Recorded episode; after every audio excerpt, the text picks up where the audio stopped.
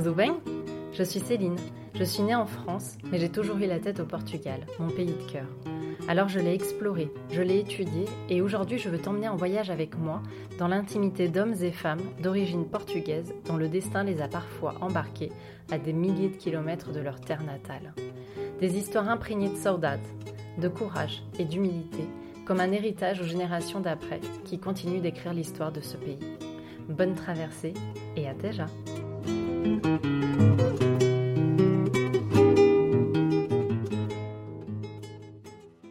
Pour ce nouvel épisode, j'ai eu le plaisir de recevoir Sandra à mon micro. Sandra da Costa, comme son nom l'indique, est portugaise. Elle est née au Portugal et a fait plusieurs allers-retours entre les deux pays avant que sa famille s'installe finalement en France. Mais le lien avec le Portugal ne s'est jamais détaché et comme beaucoup de familles immigrées, elle se souvient parfaitement de ses voyages interminables en voiture pour rejoindre Assuéter au mois d'août. Cette respiration retrouvée pour son père après 11 mois de dur labeur en France et l'espoir de ne plus en repartir un jour. Sandra est la fondatrice de la marque Lusa Luso, qui propose un autre regard sur le Portugal à travers des objets d'artisanat portugais. Après un lancement en ligne, elle a pu installer sa sélection à Paris, dans une magnifique boutique dans le 11e arrondissement. Dans cet épisode, elle nous parle de son cheminement, de son amour pour la terre, de la rencontre avec son mari qui tombera amoureux du Portugal et de leur projet à Vierne do Castelo. Je ne vous en dis pas plus et je vous laisse découvrir son récit. Je suis euh, Sandra. Je suis née le 1er février 1973 à Clichy, euh, dans la banlieue parisienne, et je vis à Paris.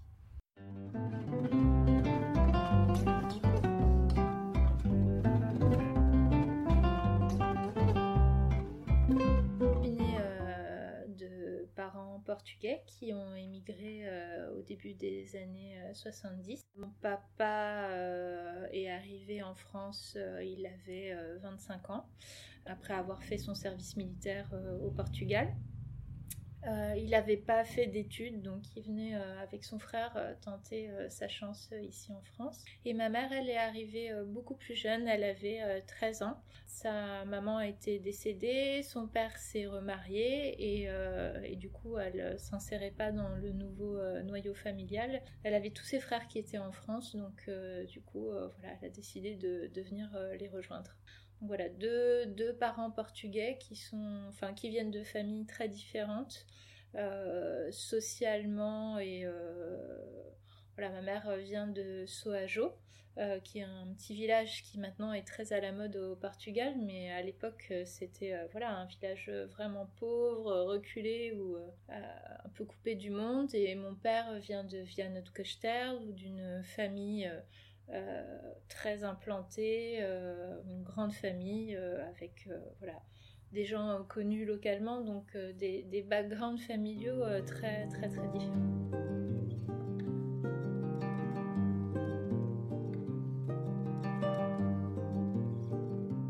J'ai une sœur qui a, on a deux ans et demi d'écart qui est une grande euh, voyageuse, puisque alors elle est née en France aussi, euh, mais elle habitait euh, ces dernières années au Portugal. Avant d'être au Portugal, elle était en Russie, et puis là, elle vient de, elle vient de repartir à nouveau vivre à Moscou.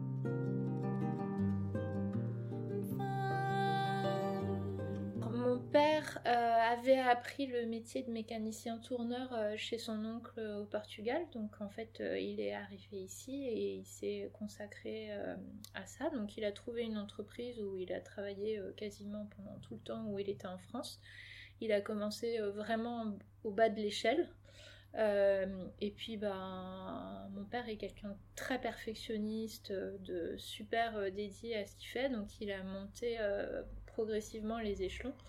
Et puis, euh, avant de quitter euh, la France euh, beaucoup plus tard, voilà, il dirigeait l'équipe de mécaniciens de tourneurs de, l'entreprise où il avait démarré. Et ma mère, elle, elle a d'abord gardé des enfants, après, elle a aussi fait des ménages. Quand elle s'est mariée avec mon père, elle continuait les ménages. Et puis après, au bout d'un certain temps, ils ont trouvé une loge de gardienne dans un immeuble à Levallois-Perret. Euh, et, donc c'est elle qui s'occupait, euh, qui s'occupait de l'immeuble. Intéressons-nous à cette communauté portugaise en France. C'est la première communauté étrangère. devant celle des Algériens, des Italiens et des Espagnols. Cela représente le tiers de l'ensemble des immigrés portugais dans le monde. Ils sont 900 000 Portugais en France, on les rencontre surtout dans les régions parisiennes, du Nord et du Rhône. Ils ont la réputation de s'adapter facilement, assez facilement, à la vie en France. Ça ne les empêche pas d'avoir le mal du pays, un mal qui est en fait une grande qualité pourvu qu'on l'entretienne Alors moi je suis née euh, donc en, en 73. Euh, je suis née à Clichy, là où habitaient mes parents, donc euh, dans, dans, une chambre d'hôtel. Du coup c'était compliqué pour eux de me garder et de m'élever dans ces conditions-là. Donc mon père a convaincu ma mère, qui était pas très partante au départ, de de m'envoyer au Portugal, c'est je pense quelque chose qui arrivait assez fréquemment à cette époque-là, parce que j'ai un cousin euh, qui a vécu euh, un petit peu la, même histoire. Donc euh, je suis partie vivre chez mes grands-parents à Viana, qui m'ont élevée avec les jeunes sœurs de mon père qui habitaient encore à la maison.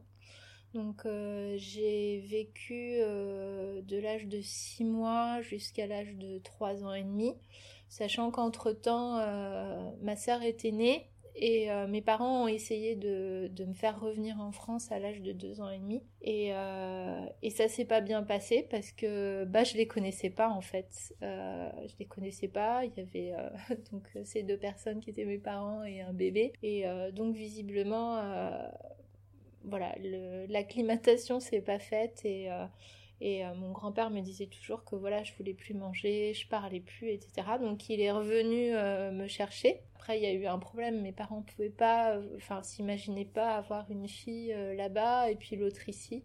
Donc ma mère a fait vraiment le forcing pour que je revienne et, puis après il n'y avait pas le choix quoi. Il fallait, il fallait s'acclimater.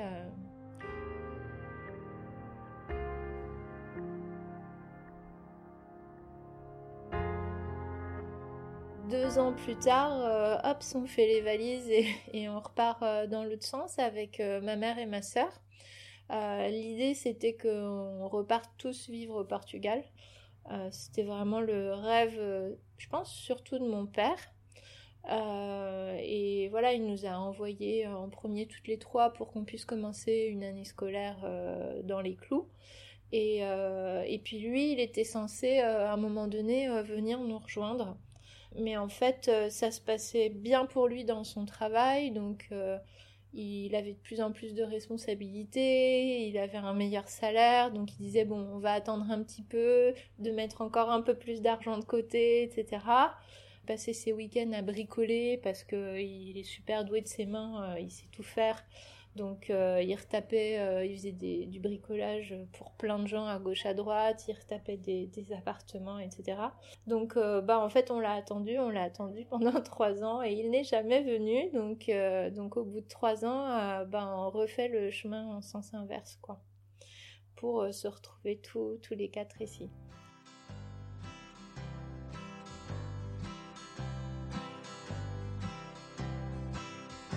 Não há estrelas no céu a adorar o meu caminho. Por mais amigos que tenha, sinto-me sempre sozinho. De que vale ter a chave de casa para entrar? Ter uma nota no bolso para cigarros e bilhar. Euh, on habitait au bord de la mer. Euh, j'ai le, souvenir de vivre tout le temps dehors, quoi. Même euh, quand c'était euh, l'hiver ici, bah là-bas euh, la journée il faisait doux, donc j'ai vraiment les souvenirs d'une vie à l'extérieur, avec bah, la famille qui était tout le temps présente. sur bah, la famille de mon père parce qu'on habitait à Viana donc il y avait mes grands-parents il y avait mes tantes donc il y avait un environnement familial auquel j'étais très attachée euh, et puis bah revenir ici, c'était revenir en ville, euh, c'était euh, revenir dans un noyau familial beaucoup plus étroit puisque ça se réduisait à mon père, ma mère et ma sœur. Et, et aux amis de mes parents, mais bon, il y avait mon oncle aussi, mais que mon père voyait pas forcément beaucoup. Donc j'avais l'impression que mon monde s'était super rétréci et super assombri, quoi. Est-ce que tu es heureuse ici en France ou est-ce que tu préférerais vivre au Portugal Je préférerais vivre au Portugal. Pourquoi Parce que c'est plus mieux, puis on est mieux à sa liberté. Alors ma mère a toujours été euh, quelqu'un euh, dans l'anticipation, donc euh, quand on était au Portugal, le matin, parce que l'école au Portugal est différente, en primaire on va à l'école le matin de 8h à 13h. donc j'allais à l'école portugaise le matin et elle nous avait inscrit, moi et ma sœur, à l'Alliance française le soir. Donc euh, du coup euh, c'était assez euh, bizarre parce que on, allait au cours de l'Alliance française, c'était quand même assez tard, vers 19h le soir. Et puis ce qui était hyper bizarre aussi, c'est qu'on était les deux seuls enfants au milieu de d'adultes qui voulaient apprendre le français. Donc je me souviens que moi et ma sœur on le parlait couramment, mais par contre on savait pas l'écrire. Donc, euh, du coup, l'objectif, euh, c'était euh, justement d'apprendre à l'écrire et à le lire. Donc, du coup, voilà, quand on est revenu en France, ma mère s'est battue comme une lionne parce que il voulait nous déclasser en termes de, de, classe, enfin nous mettre dans pas dans la classe à laquelle on devait appartenir.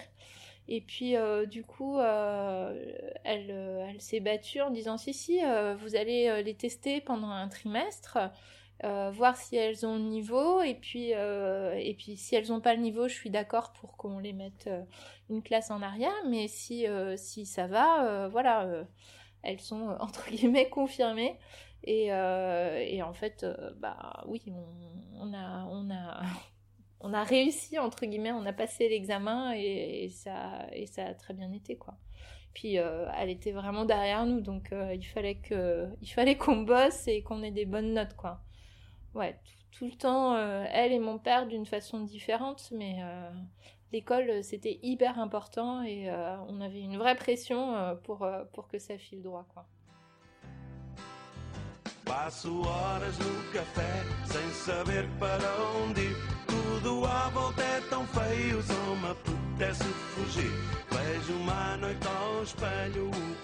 Relation à ma mère est toujours. Enfin. Alors, au début, les, les... mon père et elle n'étaient pas là, donc euh, ouais, j'étais très attachée à mes grands-parents. Mais après, le fait d'avoir vécu avec elle trois ans au Portugal, euh, ça a créé des, des liens euh, forts.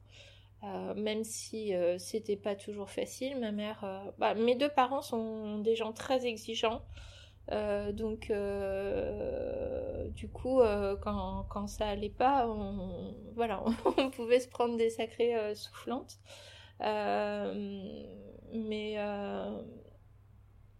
je l'ai toujours, j'ai toujours trouvé très courageuse et et puis euh, je, voyais au, Portugal, c'était pas facile parce que c'était pas sa ville, c'était pas sa famille, euh, l'environnement c'était pas non plus ses amis, c'était les amis de mon père.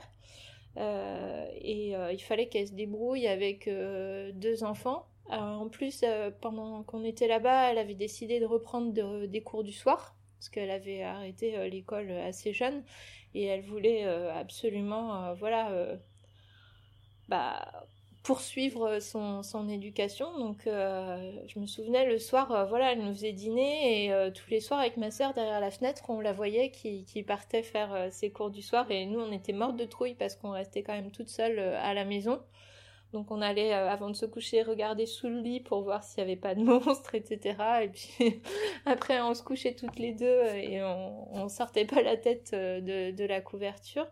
Euh, mais ouais, je, la trouvais courageuse. Je me souviens aussi d'un épisode où, euh, un soir j'ai oublié de fermer un robinet.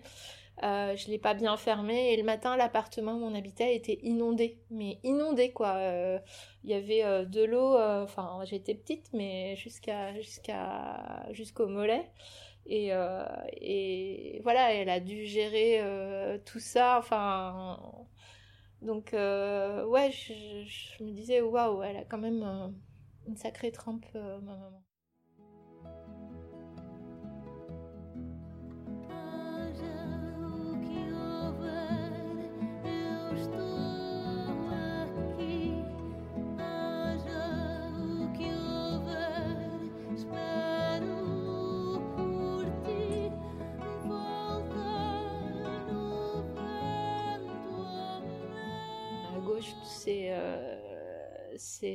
C'est les vacances au Portugal. C'est d'abord un long trajet en voiture.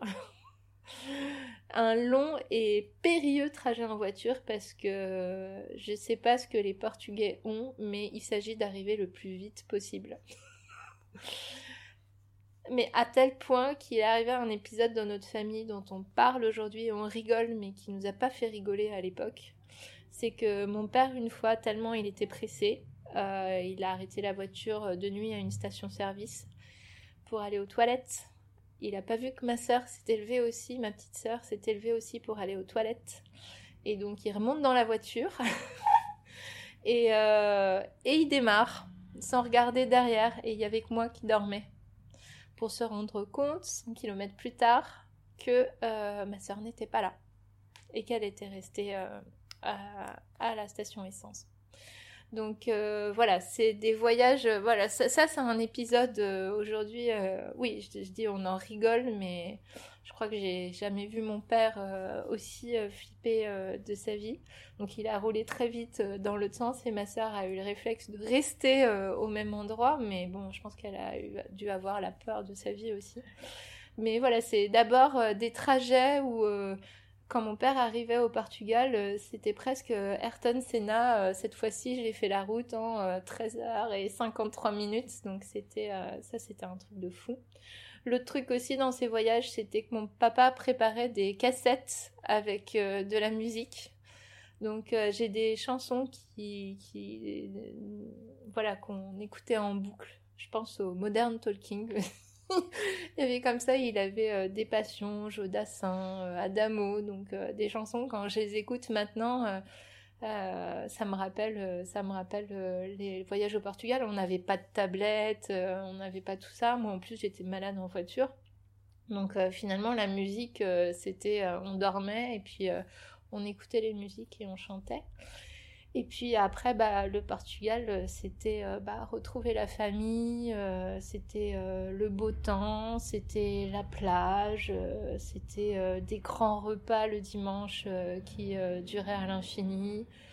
Bon, c'était que des belles choses, quoi, avec des parents qui toute l'année trimaient faisaient attention à leurs sous, fallait pas dépenser plus, euh, économiser, économiser. Et puis euh, l'été, d'un seul coup, on avait l'impression que enfin, euh, ils s'autorisaient à, se faire plaisir et, et ça, voilà, c'était c'était super.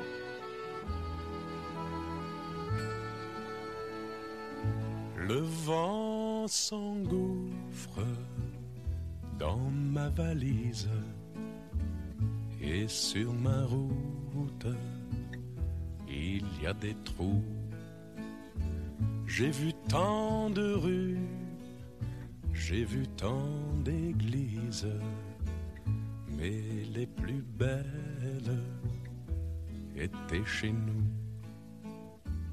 Mon village est loin. Enfin, pour mon père, la question de repartir au Portugal, euh, elle est toujours euh, restée euh, Euh, d'ailleurs, la preuve, c'est que mes parents ont fini par euh, divorcer et que bah, tout de suite après, euh, voilà, mon père a tout quitté pour, partir au Portugal et aller s'y installer.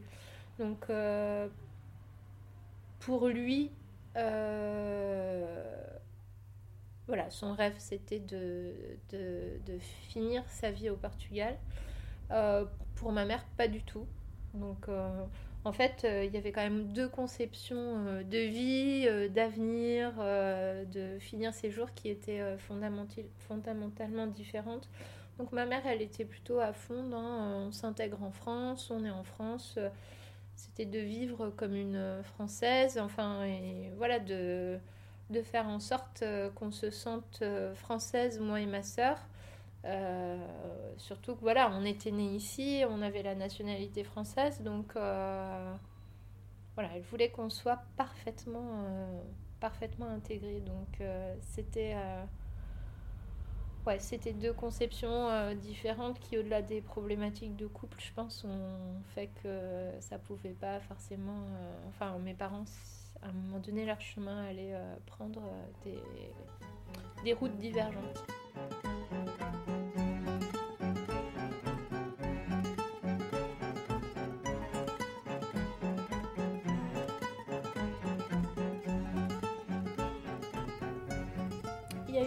Dans, mon adolescence où je suis passée d'une jeune fille vraiment sage, bonne élève, voilà, où je voulais que tout soit parfait, à une adolescente hyper rebelle. Et ça, c'était lié à ce qui se passait à la maison. Euh, bah, mes parents s'entendaient plus, euh, la situation était hyper tendue. On se retrouvait souvent avec ma sœur à devoir euh, pas prendre le parti, mais bon, quand on voit ses parents se disputer,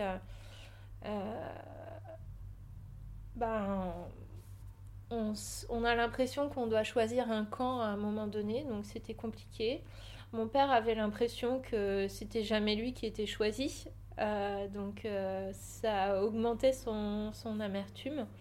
Euh, et du coup, je pense que voilà, je suis devenue une adolescente un peu rebelle pour quelque part, c'était une façon de détourner l'attention de mes parents, de voilà, de se concentrer sur moi plutôt que de se concentrer sur eux et leurs disputes. C'était, c'était pas forcément la meilleure façon, donc j'ai fait quand même pas mal de bêtises. Euh, j'ai eu aussi euh, des gros soucis avec l'alimentation. Euh, à l'âge de 16 ans, j'étais quand même assez jeune. Je suis partie pour une famille pour qui je faisais du babysitting. Je suis partie au Maroc un mois et pour garder des enfants en bas âge. Et franchement, je pense que j'étais beaucoup trop jeune pour ça. Et, en plus, j'étais pas bien parce que la situation à la maison était compliquée. Donc pendant un mois, j'étais dans une villa incroyable où il y avait de la nourriture partout. Et euh, du coup, euh, je me suis gavée de, de, toutes les pâtisseries marocaines parce que bah, je me sentais extrêmement seule. Et puis, enfin voilà, c'était une expérience assez compliquée. Et, et donc, je me rappelle de la tête de mes parents quand ils m'ont vu revenir un mois après à l'aéroport. J'avais pas doublé de volume, mais j'avais quand même énormément grossi. Donc, ils s'attendaient pas du tout à ça. Euh, donc, euh, bon, voilà, j'ai eu quelques gros soucis quand même avec, euh, avec la nourriture. Et voilà, tout, tout ce que je pouvais utiliser pour qu'ils s'occupent de moi et qu'ils soient moins focalisés sur leurs problèmes, bah, j'y allais, quoi, joyeusement.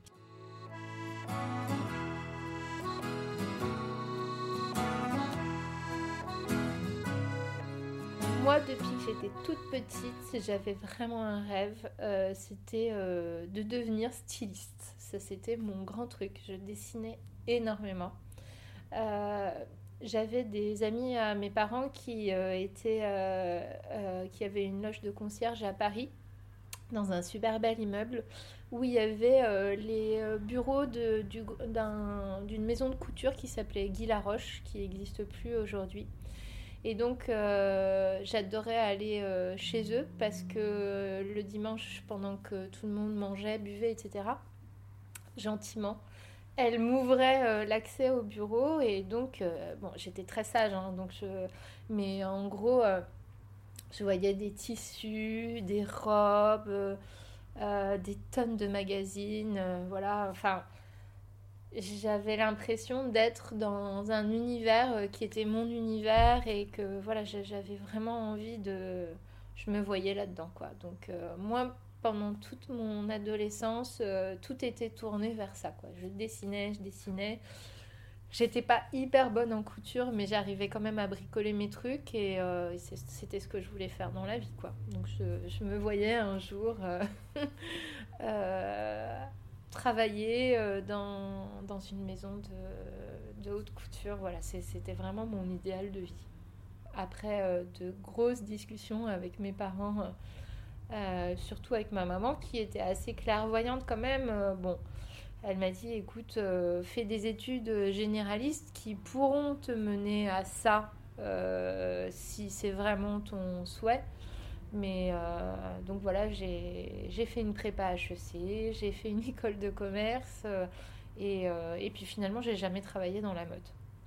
Non pas que je ne veuille pas, mais finalement, avec le temps, enfin après avoir fait, avoir eu des, des stages et des expériences professionnelles avant le monde du travail dans ce milieu-là, ben ma personnalité collait pas forcément à cet univers et du coup voilà de moi-même j'ai abandonné cette, cette piste. Donc j'ai fait mon école de commerce.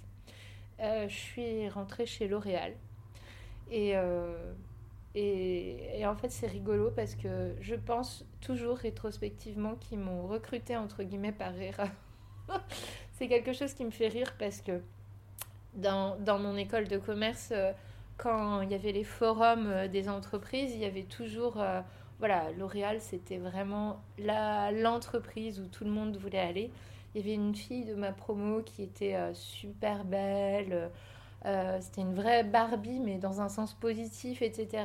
Et, et, euh, donc au forum, on faisait la queue pour aller euh, rencontrer les gens de L'Oréal. Elle était devant moi. Je me disais, waouh, mais c'est sûr, ils vont la prendre. Elle est, elle est trop bien. Enfin, voilà, elle présente bien. Elle est, elle est belle. Elle est super bien habillée, etc. Et puis moi, j'étais derrière. Et, et comme j'avais un nom composé, je me suis dit, ils ont dû penser que j'étais une, noble portugaise parce que je m'appelais Sandra da Costa Lopez. Et je me suis dit, en fait, ils se sont dit que pour la diversité, etc., ils allaient prendre une portugaise avec un nom à particules. Non, je plaisante, mais, euh, mais je, voilà, je, pense que j'ai été la première surprise parce que moi, je ne me voyais pas correspondre au profil de cette entreprise. Et puis finalement, ils m'ont quand même recruté. Donc euh, voilà, j'ai passé, euh, j'ai passé 4, euh, ans chez L'Oréal où, j'ai adoré, j'ai appris des tas de choses. voilà, après, je suis sortie lessivée aussi de cette expérience professionnelle avec un problème de santé que j'ai toujours aujourd'hui. Et du coup, voilà, j'ai quitté L'Oréal pour aller prendre un congé sabbatique d'un an.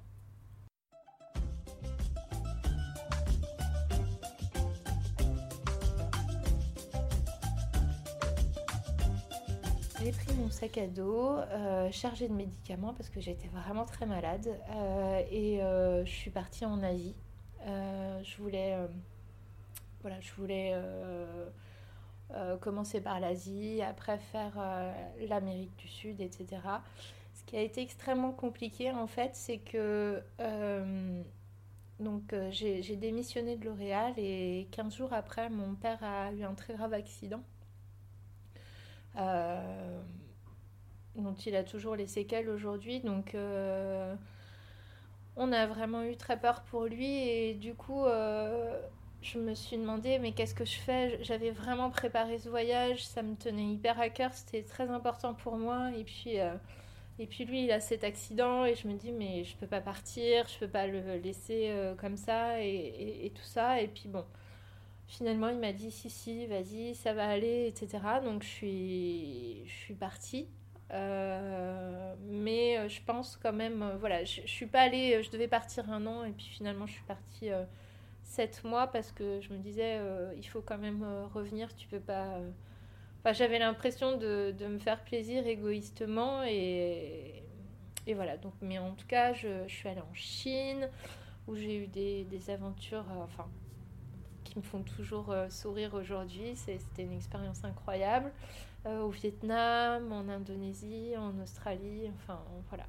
C'était euh, une belle parenthèse et une chouette expérience. Suis revenue. C'était une époque où le marché du travail, après une grosse crise, était reparti à fond. Et puis, bon, ben, en fait, hier comme aujourd'hui, je pense, quand on a une carte visite L'Oréal, ça ouvre quand même euh, pas mal euh, de portes. Donc euh, j'ai retrouvé du travail rapidement. Et finalement, je suis revenue dans l'univers du textile, mais dans la lingerie. Donc j'ai travaillé pour, pour la société DIM qui avait de nombreuses marques. Et moi, j'ai été longtemps sur la marque Playtex. Faltam palavras para a loucura do momento. Alguém mentiu no juramento, alguém nos trouxe este pesar. Salvei as pratas pela porta do jumento. Já não temos muito tempo e ainda havemos de dançar. Nicolas est arrivé dans ma vie à un moment euh, assez particulier parce que, donc, euh, quand j'étais chez Dim, euh, j'avais fait un voyage au Brésil. Euh, en famille d'ailleurs avec mon père, ma soeur et son petit ami et je m'étais pris de passion pour le Brésil. on avait passé trois semaines en famille au Brésil et, et j'avais adoré. On était allé dans le nord-est à Salvador de Bahia. Et du coup, après ce premier voyage au Brésil, j'en ai fait de nombreux autres. Et je voulais aller ouvrir un commerce de jus de fruits au Brésil, à Salvador. J'avais déjà repéré euh, la maison où j'habiterais, etc. Donc, euh, je, voilà, c'était un moment où j'avais envie de déjà de me lancer dans l'entrepreneuriat, mais aussi de voilà de, faire autre chose de ma vie que de continuer dans, dans l'univers du marketing. Et puis, euh, bah voilà, c'est à ce moment-là assez particulier où je m'apprêtais, enfin dans ma tête, j'étais prête à partir, où j'ai rencontré mon mari et ça a mis une fin euh, claire et nette à, mes projets, euh, à mes projets de jus de fruits euh, brésiliens. Et au bout de, au bout de trois ans, voilà, j'étais enceinte de, de Ilena. Et 15 mois plus tard arrivait Lucas. Ils sont arrivés de façon très, très, très rapprochée.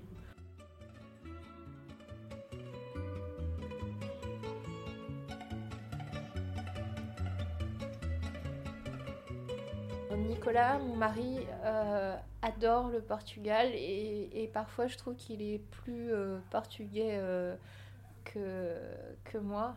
Non, il, a. Enfin, quand on.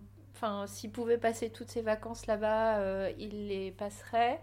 la semaine prochaine, enfin dans, la semaine prochaine, on va faire le trajet, on va partir pour cinq jours, on va y aller en voiture et il est, excité comme un fou alors qu'on va faire euh, quand même 14 euh, heures à l'aller et 14 heures au retour euh, à deux. mais rien que le fait de pouvoir se retrouver à prendre son café au soleil en terrasse, d'aller marcher au bord de la mer, d'aller faire du vélo en montagne et puis après de manger un bon bacalhau à midi. oui, je pense qu'il il y a une douceur euh, de vivre au Portugal euh, qu'il aime et qu'il apprécie, une convivialité. Euh, voilà, il est auvergnat, mais il s'est tout, de suite senti chez lui là-bas. Et il a appris la langue tout seul. voilà, contrairement à mes enfants, il a fait la méthode assimile dans la voiture. Euh, il, voilà, il est aujourd'hui capable de monter le ton, euh, de parler politique, euh, de crier comme mon père et, ses amis et, la famille. Donc, ouais, il, est devenu un vrai, un vrai Portugais. que Portugal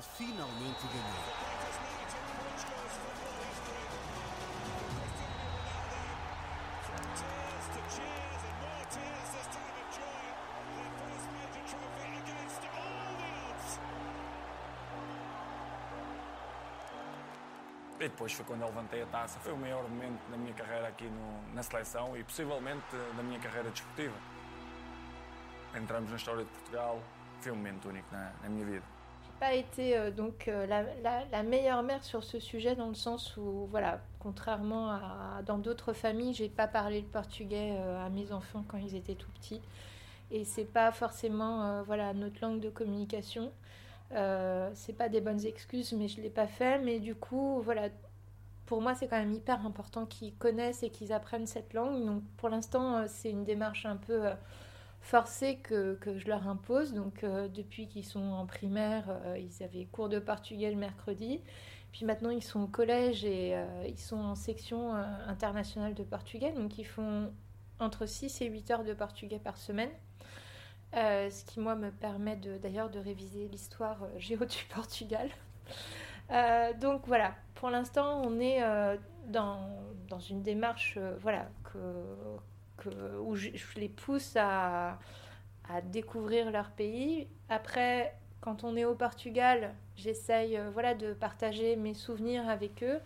Et Nicolas est très aidant aussi là-dessus, parce qu'il voit que leur père parle portugais, qui qu'il a des discussions, qu'il est complètement autonome, etc. Et ça, je pense que c'est un gros euh, stimulant aussi pour, euh, pour euh, leur inculquer la langue et, cet amour qu'on a en commun tous les deux pour, pour, pour mon pays. Donc, mais voilà, il y a encore du travail à faire et je pense qu'en gagnant en maturité, ils vont, ils vont comprendre la chance et la richesse que c'est d'avoir une double culture.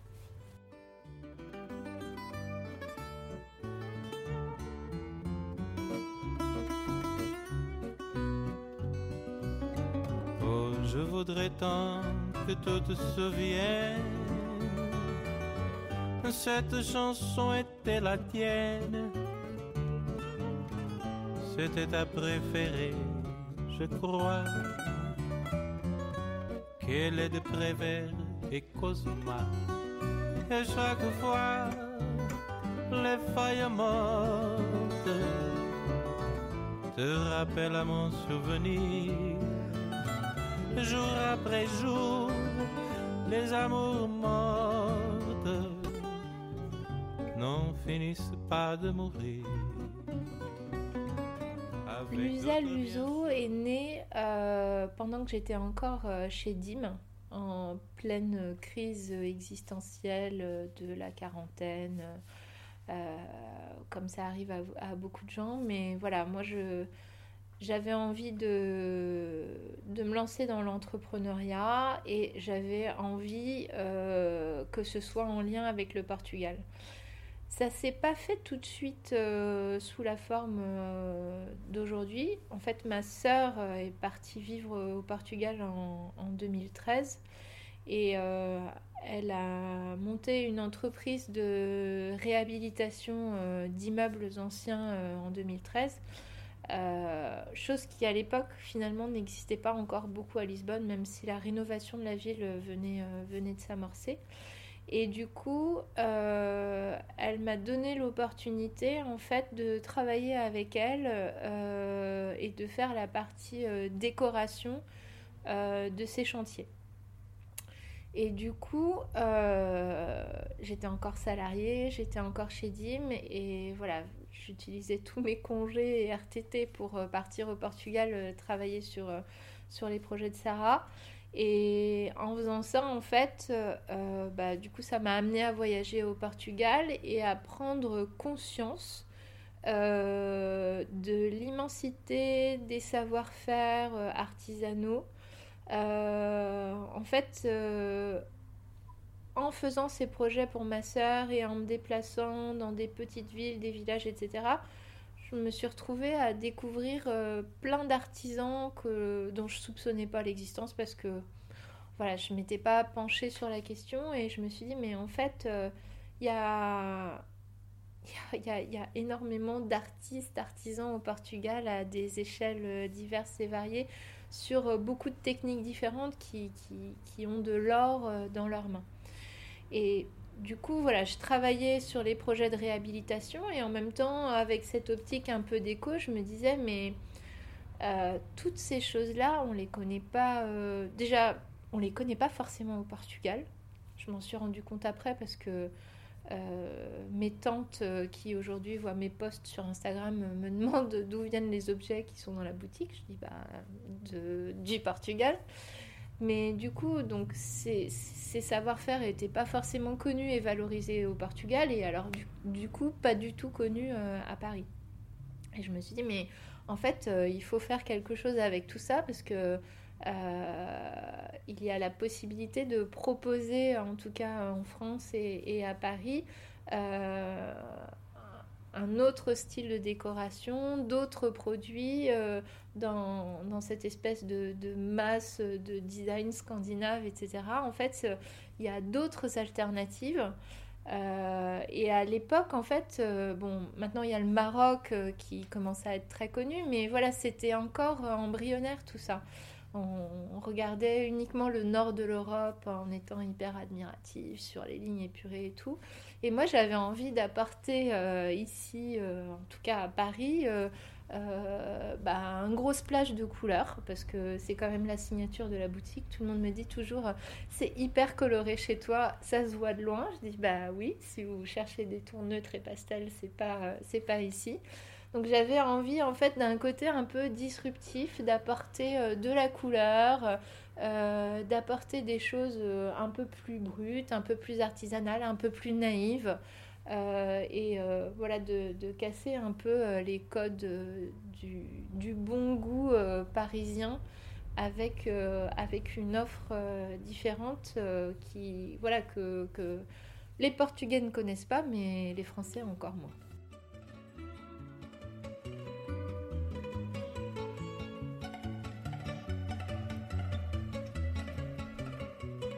j'ai commencé par créer une boutique en ligne. Euh, euh, voilà avec un petit assortiment que, j'avais euh, sélectionné. Et puis bon je suis quand même pas la reine du web faut le dire. Donc du coup en fait très rapidement je me suis retrouvée à faire des pop-up stores monter et démonter euh, finalement des magasins éphémères à Paris, mais aussi à Lyon euh, où, on a pu, euh, où on a pu se rencontrer. Et, et en fait, je pense que profondément, j'aime. Enfin voilà, ce. Internet c'est super, mais avec des objets comme ça qui sont pas connus et tout, ils ont besoin d'être expliqués, ils ont besoin d'être racontés. Et je trouve que voilà, le fait d'avoir tourné dans Paris avec plein de pop-up stores, ça m'a fait rencontrer beaucoup de gens qui aujourd'hui continuent à venir à la boutique, même s'ils ne sont pas du tout euh, du, 11e. Euh, et euh, voilà, ça a créé un lien. Du coup, après tous ces pop-up stores, je me suis dit, je vais quand même poser mes valises quelque part parce que mon dos commence à souffrir de faire et défaire des cartons. Et donc voilà, j'ai commencé avec une première boutique rue de la Folie Méricourt qui était encore aussi un petit peu euh, une éprouvette parce que voilà, j'étais en CDD dans cette boutique. Et puis euh, au, bout de, au bout de 14 mois, je me suis dit, bah non, on va, voilà, on va vraiment se, se poser. Euh, toujours dans le 11e, qui est un peu le, mon deuxième quartier d'adoption à Paris. Et, et, voilà, maintenant ça fait faire presque trois ans que, que l'USO est ici, boulevard Voltaire. Et et ce qui est chouette, c'est que voilà, il y a vraiment des clients fidèles euh, qui, aiment les produits. Euh, alors il y a ceux du quartier, il y a ceux qui se déplacent, euh, qui viennent le samedi parce que c'est un peu leur, leur balade pour, pour, venir voir, pour venir voir les produits. Et voilà, en tout cas, ils sont sensibles au travail artisanal, aux couleurs, aux, aux choix qui sont, qui sont proposés ici.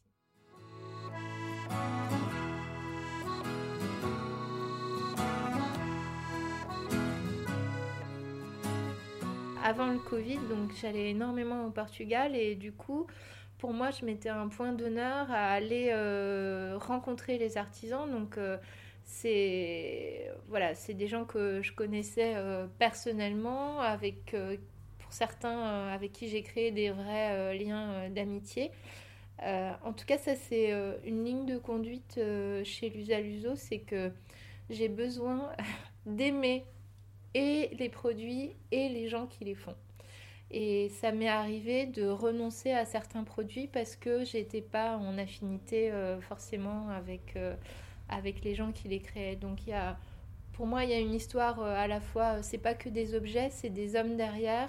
Et donc avant le Covid, c'était super important. voilà, chaque fois que je me déplaçais, j'ai voilà, même dormi chez certains de mes fournisseurs voilà, il y a vraiment quelque chose de fort euh, qui s'est créé et certains sont devenus des amis. Avec le Covid, je, voilà, je pouvais pas rester, euh, il fallait quand même que je continue à faire évoluer l'offre. Donc euh, j'ai fait des belles rencontres grâce aux moyens modernes, WhatsApp, Skype et compagnie. Et donc voilà, maintenant j'ai rencontrer virtuellement de, nouveaux partenaires dont certains se sont avérés euh, voilà, incroyables. Euh, aujourd'hui, il y a une famille euh, de potiers, le père et, les filles de Saint-Pedro do Curval, près de Montserrat. Ils sont incroyables. voilà, on ne se connaît pas encore physiquement, mais ça, ça, va faire un an qu'on travaille ensemble et il y a quelque chose vraiment de, de chouette qui s'est construit. Euh, donc euh, voilà, je, souhaite qu'une chose maintenant, c'est de pouvoir euh, repartir, aller rencontrer les gens physiquement avec qui je travaille depuis un an, un an et demi, et que voilà, que je suis pas allée dans leur atelier, je les ai pas vus faire, et ça c'est hyper frustrant. Et puis, bah, voilà, j'ai envie de prendre la route et de continuer à aller faire, faire des découvertes dans des endroits encore plus reculés du Portugal. La boutique, euh, aujourd'hui, n'est pas encore ce que je rêve qu'elle soit. Donc, si je devais la définir, je la définirais comme une boutique de décoration. présentant des objets d'artisanat et de design portugais artisanat et design parce que je travaille aussi avec euh, de jeunes artisans euh, créateurs, notamment sur euh, les tentures murales de Gour ou les fleurs en stuc d'Yves Vianne. Donc je travaille vraiment avec des gens de différentes générations et voilà, certains qui se qualifieraient plus d'artistes et d'autres qui se qualifient plus d'artisans. Donc voilà, c'est vraiment une boutique euh, qui présente des objets d'artisanat et de design euh, portugais. Euh, sur la vitrine, voilà, j'ai mis un, autre regard sur le Portugal. Pourquoi? Parce que beaucoup de gens, quand ils rentrent dans cette boutique, ne soupçonnent pas que tous ces objets sont portugais. Et, et quand ils le découvrent, ils se disent, mais on est allé au Portugal et on n'a pas vu tout ça à part euh, voilà, les, très, les très fins euh, connaisseurs. Donc euh, maintenant, voilà, je dirais qu'elle n'est pas encore achevée dans le sens que j'aimerais, parce que quand on dit décoration, moi j'aimerais présenter des luminaires, j'aimerais présenter des meubles, etc. Donc c'est encore voilà, un projet qui, qui, doit évoluer et prendre une dimension un peu plus volumineuse aussi au, niveau des objets. Alors, mes pièces phares, euh, j'ai deux dadas. Euh, un dada qui fatigue mon mari, euh, c'est les tapis. J'ai une passion pour les tapis. Donc j'ai beaucoup de fournisseurs de tapis. Je fais travailler des femmes dans la région de Viana qui tissent les tapis pour la boutique.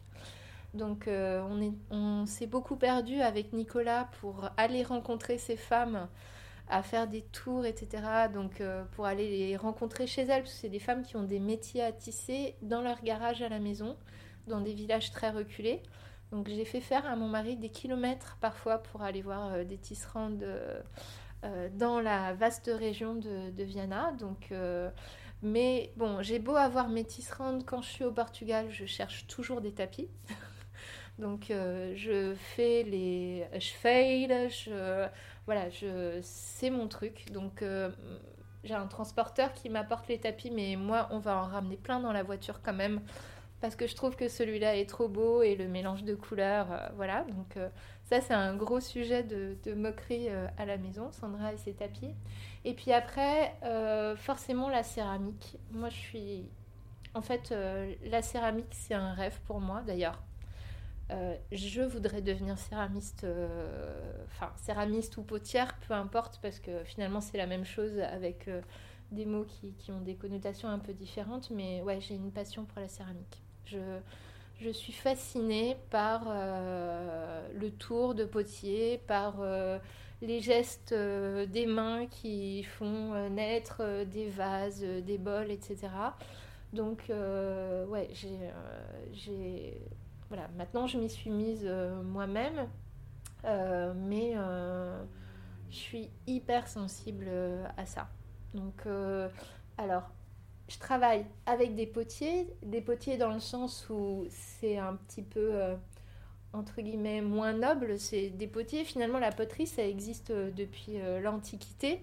Et c'est juste qu'aujourd'hui, les objets qui à la base étaient des objets utilitaires, ici à Paris, ils peuvent toujours être utilisés en objet utilitaire, mais les gens finalement, j'ai plein de pichets, bon, bah, sont détournés en vase ou dans d'autres choses.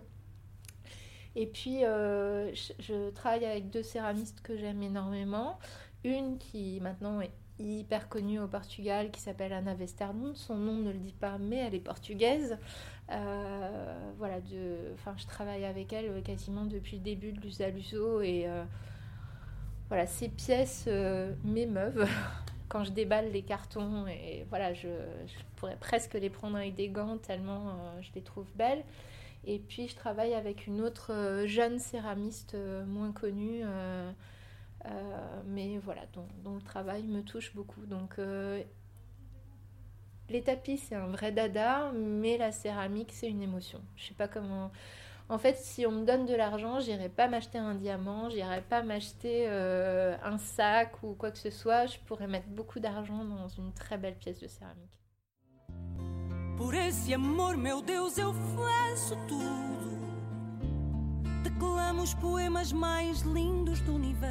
J'espère qu'on va tourner la page du Covid parce que ça a été quand même. Euh, un moment euh, compliqué. Euh, mais voilà, l'idée c'est de pérenniser l'usa l'uso. J'aimerais voilà, pouvoir accueillir encore plus d'artisans et d'artistes ici. Des illustrateurs, pourquoi pas des peintres. J'aimerais aussi avoir du mobilier, des luminaires. J'aimerais vraiment que l'Usaluso soit la plus belle vitrine euh, de la décoration du Portugal à Paris. Franchement, ça me tient à cœur. Euh, après, je voudrais faire voyager l'Usaluso. Ça, c'est quelque chose que j'ai en tête depuis le début. C'est-à-dire que, bon, il y a cette boutique physique à Paris, mais finalement, je suis prête à reprendre mes cartons et mes valises. J'aimerais bien euh, maintenant emmener l'Usaluso euh, sur la côte atlantique, euh, à Lyon, à Marseille, euh, à Lille. J'aimerais déjà faire voyager l'Usaluso en France, mais après, j'aimerais aussi faire voyager l'Usaluso en Europe.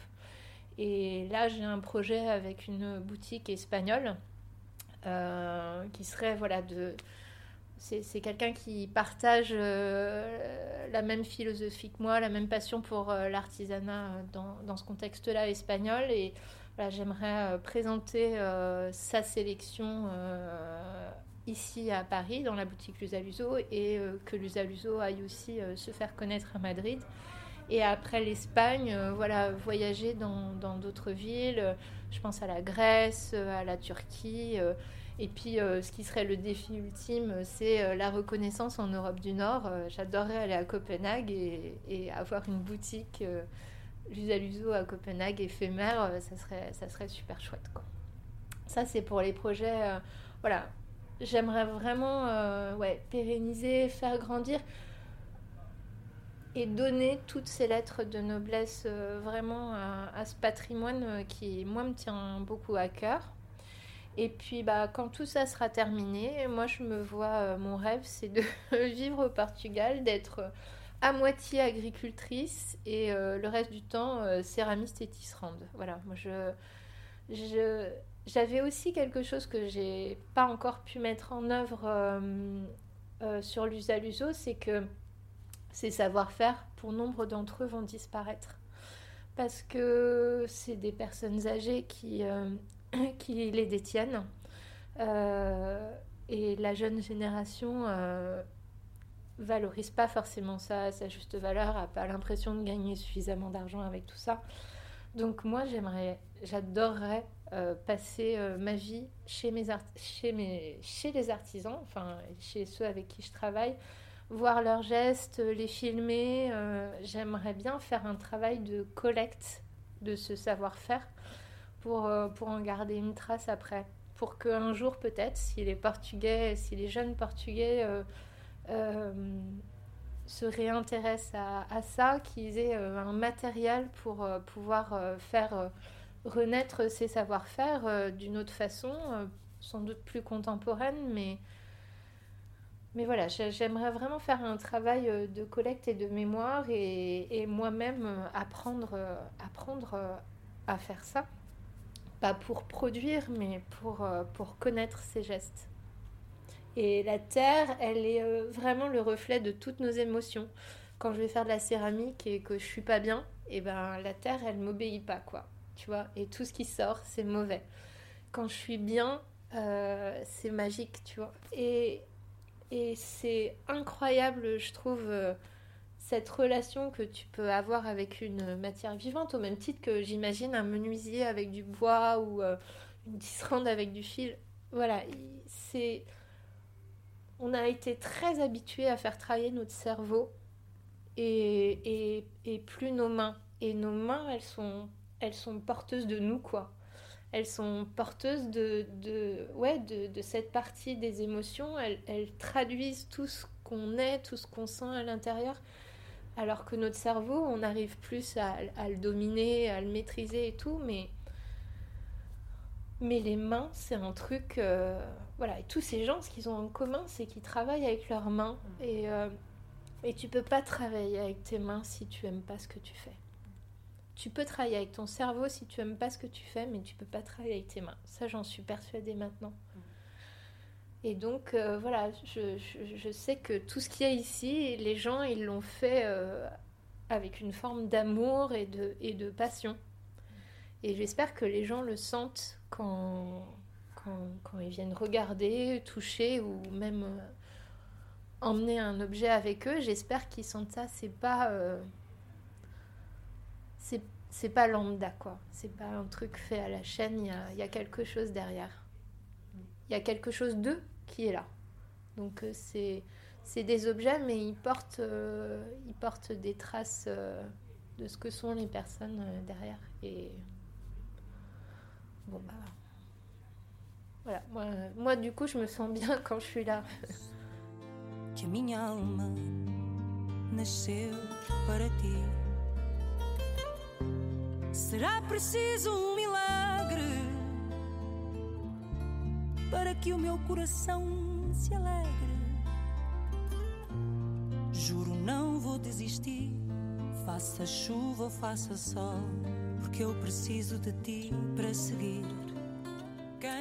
Alors, mes lieux ressources, il y a forcément des lieux ressources à Viana. Donc, euh, le rituel que j'ai, c'est euh, d'aller marcher euh, vraiment sur toute la promenade au bord de mer.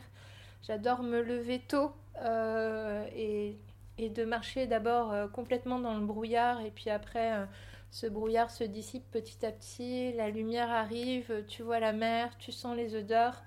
Euh, voilà, je peux marcher une heure et demie, deux heures euh, le matin et, quand je rentre, je suis crevée, mais j'ai l'impression d'avoir été euh, lavée de tout et, je me sens juste, juste bien. C'est mieux que qu'une séance de méditation. Euh, après, voilà, toujours à Viana, euh, j'adore euh, monter les marches et me faire mal, mais d'aller jusqu'en haut de Sainte-Héloïse et puis là de, me poser et d'admirer la vue.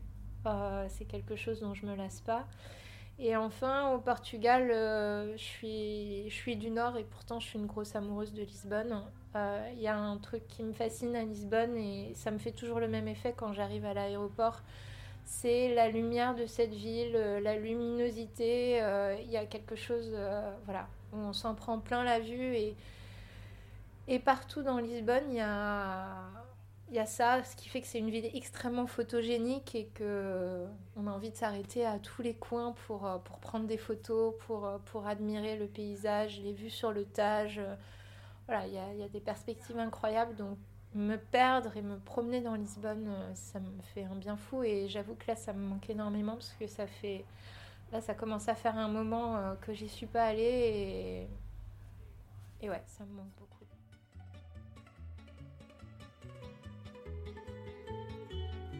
De peito,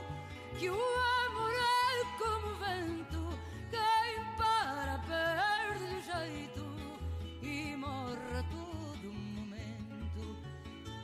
Se o meu sangue não me engana, como engana a fantasia, lavemos de ir a Viana.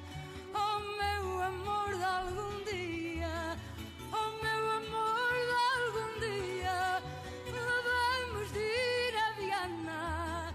Se o meu sangue não me engana, lavemos de ir a Viana. Tout le monde connaît un Portugais dans son environnement, ça c'est clair.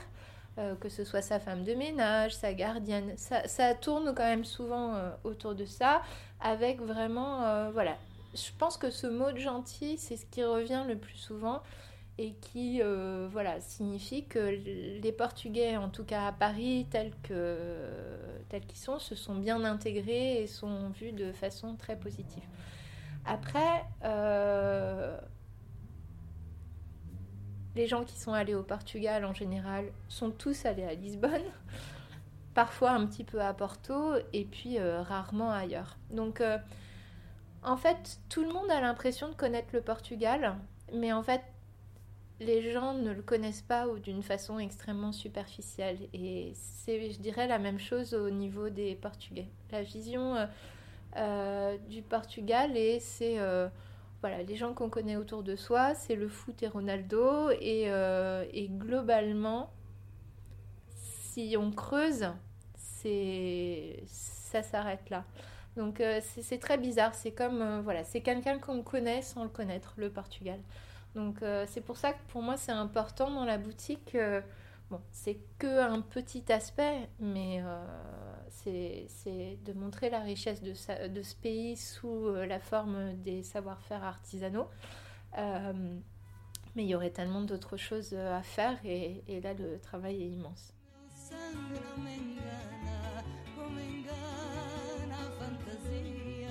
Si tu me demandes si je me sens portugaise ou française, euh, je suis née en France et j'ai la double nationalité, je me sens euh, portugaise. Et c'est rigolo parce que, en fait, j'ai l'impression que ma partie rationnelle est française dans ma façon de, raisonner, euh, dans certains traits de caractère aussi pas toujours louables, d'être pressé, d'être speed, etc. Mais le Portugal, c'est tout mon côté émotionnel. Mon âme, elle est portugaise, elle n'est pas française. Tu vois, je. Ouais, tout, mon cerveau émotionnel est portugais et mon cerveau rationnel est français.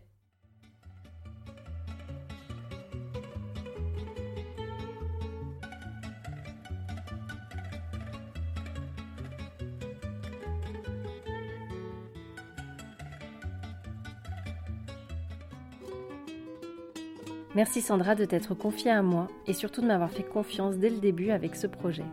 Je ne vous ai pas raconté notre rencontre à Lyon, lors d'un salon autour de l'art de vivre et de la décoration. J'avais vu sur le plan qu'il y avait un stand d'artisanat portugais. J'étais si contente que l'on expose ce pays que j'aime tant. J'ai eu un véritable coup de cœur pour son travail, sa démarche et sa personnalité. Elle est de ces personnes que l'on voit peu mais que l'on aime tant. Je ne saurais vous expliquer, tant c'est inexplicable. Alors, en imaginant à j'ai souvent pensé à elle et à comment réussir à mettre en valeur notre pays et notre culture comme elle le fait si bien. Alors encore une fois, merci Sandra d'avoir accepté de raconter ton histoire, entre rire et larmes, tant notre petit Portugal nous habite. Si vous souhaitez en savoir plus sur l'aventure à gauche, rendez-vous sur Instagram pour découvrir les coulisses des enregistrements et échanger ensemble sur l'épisode. Pour aller plus loin, vous pouvez aussi vous inscrire à la newsletter d'Agost, un concentré de mes réflexions, de mes découvertes et des bons plans que l'on ne trouve pas dans les guides. Toutes les références des musiques que vous avez pu entendre sont sur les informations de l'épisode. D'ailleurs, si vous avez aimé l'épisode, n'oubliez pas d'en parler autour de vous, de partager, de commenter et d'ajouter 5 étoiles sur votre plateforme d'écoute préférée. À tes brèves